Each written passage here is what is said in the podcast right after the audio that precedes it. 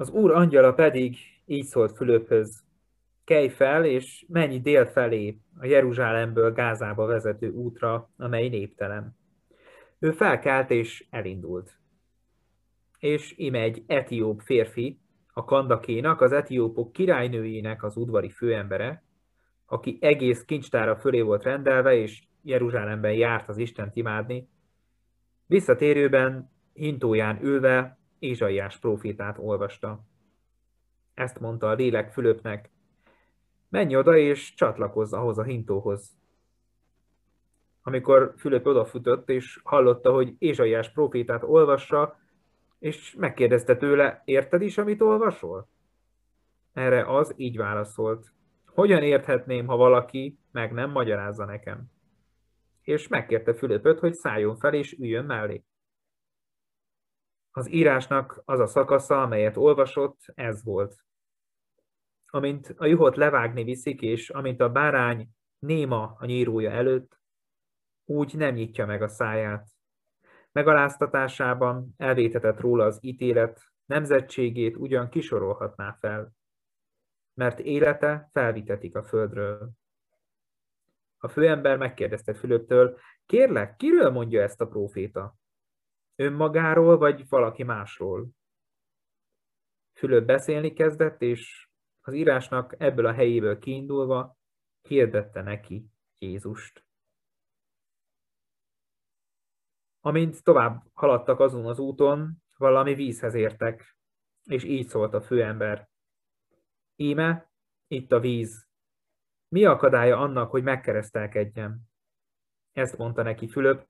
Ha teljes szívedből hiszel, akkor lehet.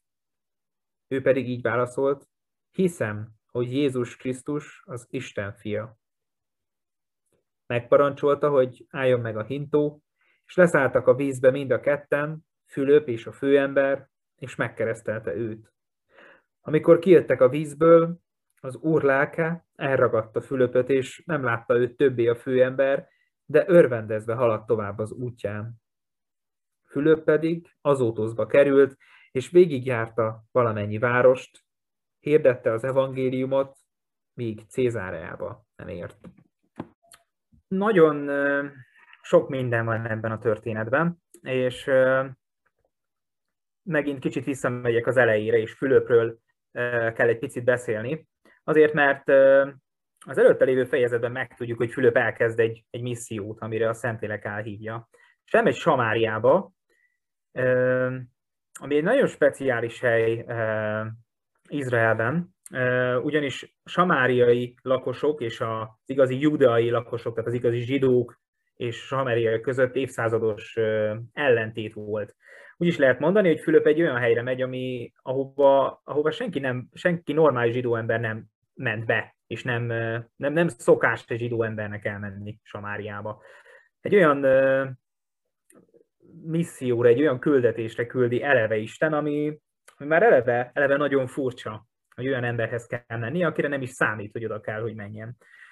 És aztán ebben a helyzetben, miközben ő Samáriában hirdeti az Isten igéjét, az Isten azt mondja neki, hogy hát ha még nem elég neked, hogy már eleve ilyen nehéz helyzetben vagy, most menj el egy útra, ahol senki nem jár. Tehát így hangzik a, a felszólítás, hogy menj Jeruzsálemből ö, a délre vezető útra, ahol, ahol, ne, ahol, ahol nincs senki. Tehát, hogy nem tudom, hogy mit érezhetett Fülöp, amikor meghallotta ezt a kérdést, hogy hát menjek valahova, ahol biztos semmi nem fog történni, vagy, vagy, vagy legalábbis nem szokott ott semmi történni, mert hát kivel találkozhatnék. És egy másik nagyon érdekes, hogy ami, amit úgy ír a, a Szentírás, hogy, hogy menj a Jeruzsálemből Gázába vezető útra, ezt így fordítja a magyarra. Ez a görögben, ez a szó ez úgy hangzik, egy kicsit van itt egy ilyen szójáték, hogy a Jeruzsálemből lefelé vezető útra, vagyis a, a, ami lefele vezet, és ez nem csak fizikailag érthető, hanem lelkileg is, hogy Fülöpnek itt le kell ereszkednie a, a magas lóról, le kell ereszkednie arról a büszkeségről, hogy ő mondja meg, hogy hova menjen, és hogy, és hogy olyan, olyan dolgokat tegyen, amit magától, amit magától tenne. És ezért gondolkoztam el azon, és kapcsolódik ide nagyon a, ahhoz a kérdésünkhöz, hogy hogyan olvasunk Bibliát, hogy, hogy vajon én, én mennyire merek új utakra menni, mennyire merek olyan módszereket kipróbálni, amikkel mondjuk még eddig nem találkoztam. Mennyire merek az Istennek engedelmeskedni olyankor, amikor olyan dolgokkal találkozok, ami, ami látszólag esélytelen, hogy annak jó eredménye legyen. Úgyhogy arra szeretnélek titeket bátorítani, hogy legyetek készek új utakra lépni, legyetek készek új dolgokat kitalálni, kipróbálni, hogy ezzel is tudjátok megismerni Istent. Mert ahogy a történetünkben is látjuk, az, hogy Fülöp engedelmeskedett, annak, annak az lett az eredménye, hogy aztán ő is új dolgot tanult abból, hogy mit jelent az Istent, az Istent követni, és mit jelent az Istennel együtt élni, és az Isten igéjét hirdetni. Na de hogyan is olvassuk a Bibliát? Tettük fel már többször a kérdést, és teszem fel ma is a kérdést, és erre válaszol nekünk ez a szakasz, és az első, amit látok magam előtt, az az, hogy itt van egy ember, az etióp kincstárnok, egy messziről jött ember, aki olvas. Ez egy nagyon egyértelmű válasz lehet, hogy a Bibliát olvassuk, de azért az ókori emberek között nagyon kevés volt az, aki tudott Bibliát olvasni. Úgy is mondhatnánk, hogy úgy nagyjából a társadalomnak 0,01%-a, aki tudott olvasni, aki meg írni, az meg még annál is kevesebb volt. Úgyhogy a szóbeliség kultúrájában, ahol az volt a normális, hogy minden, ami információ, a szóban adjuk át, minden, amit megbeszélünk, a szóban beszéljük meg, a szerződéseket szóban kötjük, ott olvasni, az egy nagyon különleges dolog volt. És neki mégis megvolt erre a képzettsége, és mégis megvolt arra a bátorsága, hogy a lehető legjobb és legújabb technikával közelítsen az Isten igéje felé. És ezért fordult meg bennem a kérdés, és nem feltétlen válaszolnám meg nektek, de, de felteszem, hogy nekünk ma mi a legfejlettebb technikánk, mikor az Isten igéje felé közelítünk. Mert hogy ma mindenki olvas, de ez természetes, hogy mindenki tud olvasni. Mi az, ami, mi az, amit ma nem mindenki tud, amikor a Biblia felé közelít? Mi az, amit még nekem személyesen meg kellene tanulnom ahhoz, hogy jobban értsem a Bibliát, vagy jobban tudjak hozzá közelíteni? Ezek azok a kérdések, amik benne meg kapcsán felmerültek. Hiszen ha az etióp kincstárok meg tudta tenni, hogy olvasva közelített a Szentíráshoz, akkor, akkor én is megtehetem, hogy új dolgok felé nyitok. Aztán az is egyértelműen látszik, hogy ha felhangzik egy nagy kérdés ebben a történetben, hogy hát hogy hogyan, hogyan is érthetném meg én ezt a szöveget, hogyha nincs, aki megmagyarázza nekünk is nagy kérdés lehet. Tehát, hogy én nem értem, akkor lehet, hogy van bennünk egy ilyen kísértés, hogy akkor csukjuk be, hagyjuk ezt a papokra, meg a lelkészekre, meg nálunk okosabb emberekre, aztán mehetünk haza. Nem erre szeretnélek bátorítani titeket, mert hiszem azt, hogy nekünk van, aki megmagyarázza. És ennek kapcsán szeretném nektek felolvasni János evangéliumának 14. fejezetében, Jézus azt, mondta, azt mondja egy helyen, a pártfogó pedig a Szentlélek, akit az én nevemben küld az Atya, ő megtanít majd titeket mindenre, és eszetekbe juttat mindent, amit én mondtam nektek. Egy másik nagyon bátorító igéje a Szentírásnak, mégpedig az, hogy nekünk van, aki megmagyarázza. Van, aki megmagyarázza, mert, mert a Szentlélek képesé tesz minket arra, hogy külső segítség nélkül is tudjunk, tudjunk megérteni, és tudjuk magunkra is alkalmazni az Isten igéjét.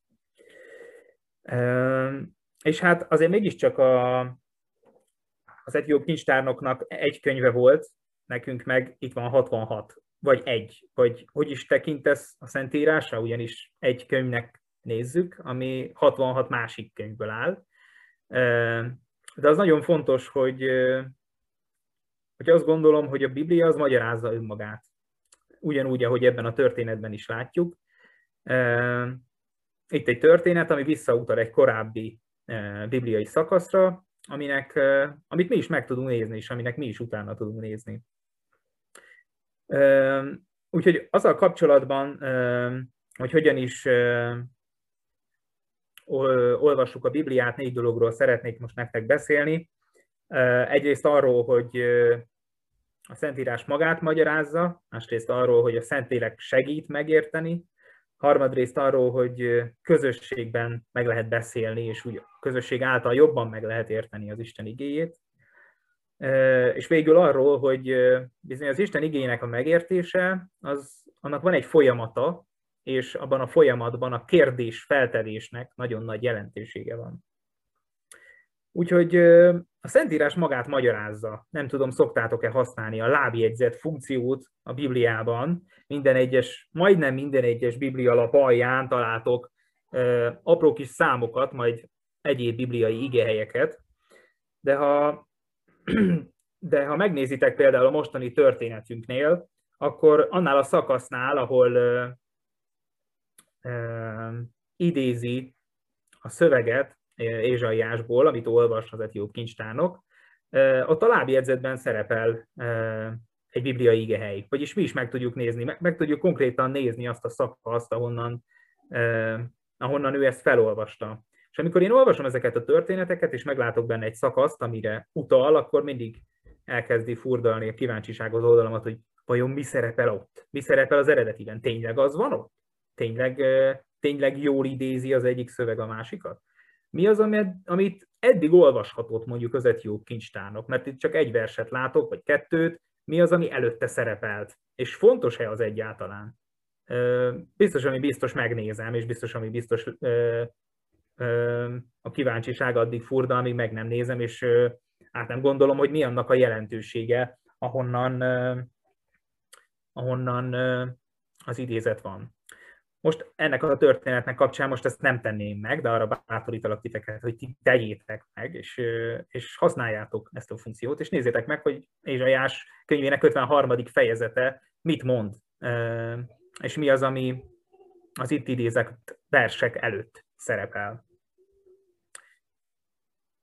Ahogy említettem, a Szentlélek nekünk megmagyarázza az igét. Ez egy nagyon nagy hitünk és reménységünk és tapasztalatunk, hogy sokszor olvassuk a Bibliát, és sokszor összeáll a nagy kép. Van, aki segítsen, ugye, ahogy az előbb olvastam. Illetve, ahogy arról beszéltünk az etióp kincstárnok kapcsán is, magának készített időt és teret arra, hogy, hogy ő tudjon az Istenre figyelni Úgyhogy ahogy a kis videómban az ima modellt bemutattam, szeretném megint elé, elétek helyezni, hogy, hogy ezt használjátok. Merjetek elcsendesedni, időt szánni Istenre, elolvasni az igét, megfigyelni azt a szakaszt, ami, ami előttetek van, megválaszolni azt a kérdést, hogy mit jelent ez most nektek, és mindezt a folyamatot egy, egy imádságos keretbe foglaljátok bele mert hiszem azt, hogy szükségünk van arra, hogy újra felfedezzük a liturgiákat, és akár az egyéni hitéletünkben is a, az egyéni liturgiának nagyon nagy szerepe lehet abban, hogy, hogy meg tudjuk érteni az Isten igéjét, és a Szent Lelket is be tudjuk hívni ebbe a folyamatba. És akit még be tudunk hívni ebbe a folyamatba, és aki még nagyon fontos lehet, az a másik ember, és a történetben azt látjuk, hogy hirtelen ott terem egy ember, és az etióp kincstárnak rögtön rávetíti, vagy felteszi neki a kérdést, segíts már, mert nem értem, hogy mi történik, hát ha te tudsz segíteni. Azt gondolom, hogy az Isten valamiért így intézi ezt a dolgot, hogy az, az Isten igények megértése sokszor közösségben történik meg. Sokszor másik embert kell megkérdeznem arról, hogy figyelj, ez neked mit jelent? Segíts már megérteni együtt, mert, mert magamtól nem biztos, hogy megy.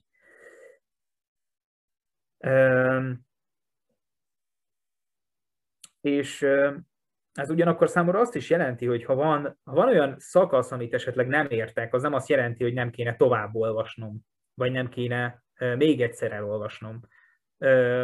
Sokszor esek abba a hibába én is, hogy elolvasom egy-egy szakaszt, és azt mondom, ó, itt ez, ennek semmi értelme, ez nem kapcsolódik az én életemhez, akkor nem is olvasom tovább.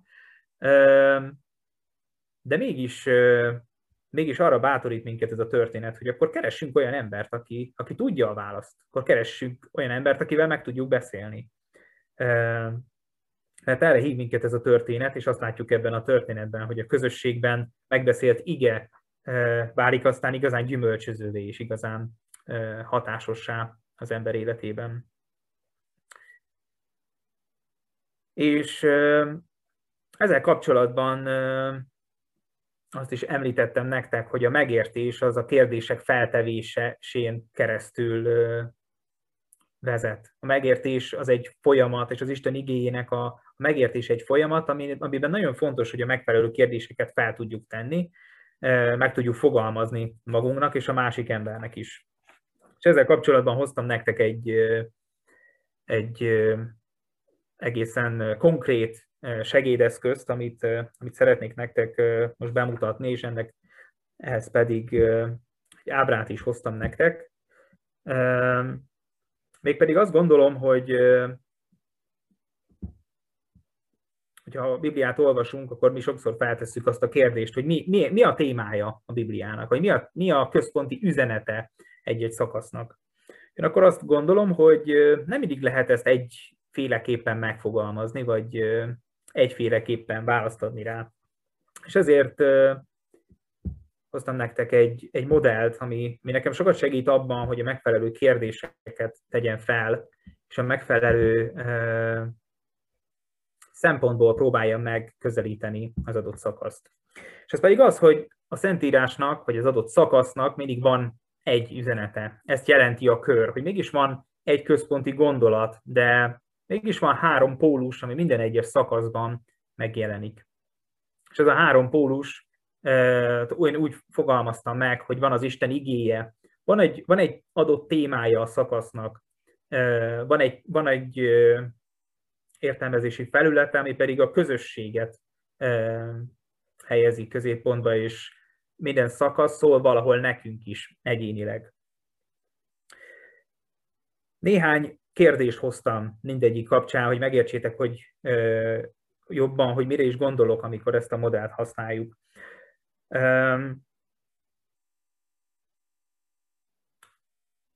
Amikor nézzünk bármilyen ige akkor vannak olyan kérdések, amit minden alkalommal feltehetünk, és jó, ha megpróbáljuk megválaszolni.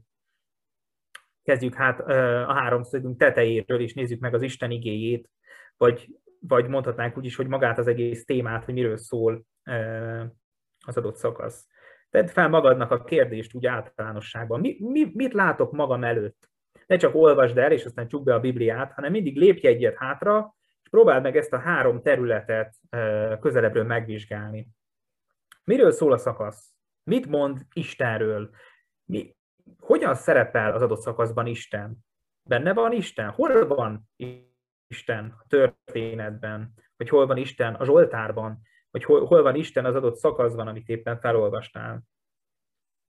Állandó kérdés, amit feltehetünk magunknak, hogy hol van egy-egy adott szakasz az Isten üdv történetének a különböző pontján. Hol szerepel? Ez a történet, ez valahol az elején van? A teremtés környékén? Izrael történetének melyik nagy eseményéhez kapcsolódik? Hogy hol tartunk éppen a történelemben? Nézzük meg, hogy az adott szakasz előtt milyen történet szerepel, mi van az adott történet után. Miért fontos ez? Hogyan függenek össze a különböző történetek egymással? ez a következő kérdés, amit felírtam magamnak.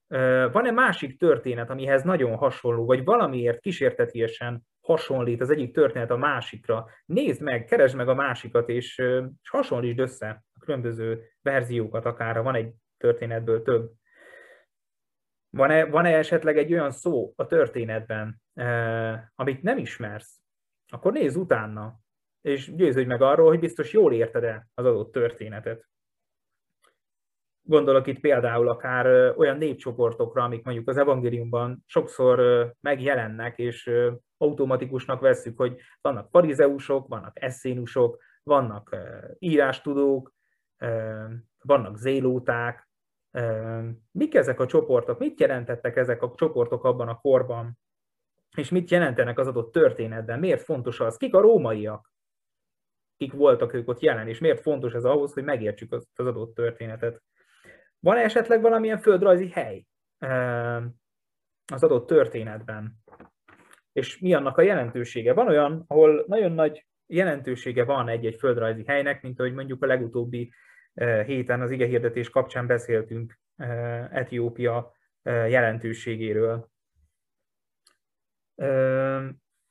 Tett fel azt a kérdést, hogy ki beszél ebben a történetben, és kinek mondja, mit tudhatsz meg az adott szereplőről a Bibliában.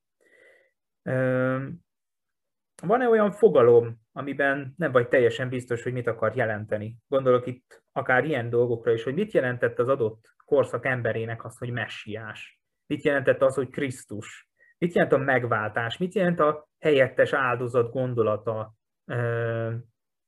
mondjuk az Ószövetségben és az Új Szövetségben? Most még lehetne sorolni az adott történethez kapcsolódóan. Ehhez ezeknek a kérdéseknek a megválaszolására nagyon hasznos lehet a különböző lexikonok használata, amik, amik nagyon könnyen elérhetőek online is, és majd ezeket szívesen elküldöm, hogy ti is tudjátok személyesen is használni.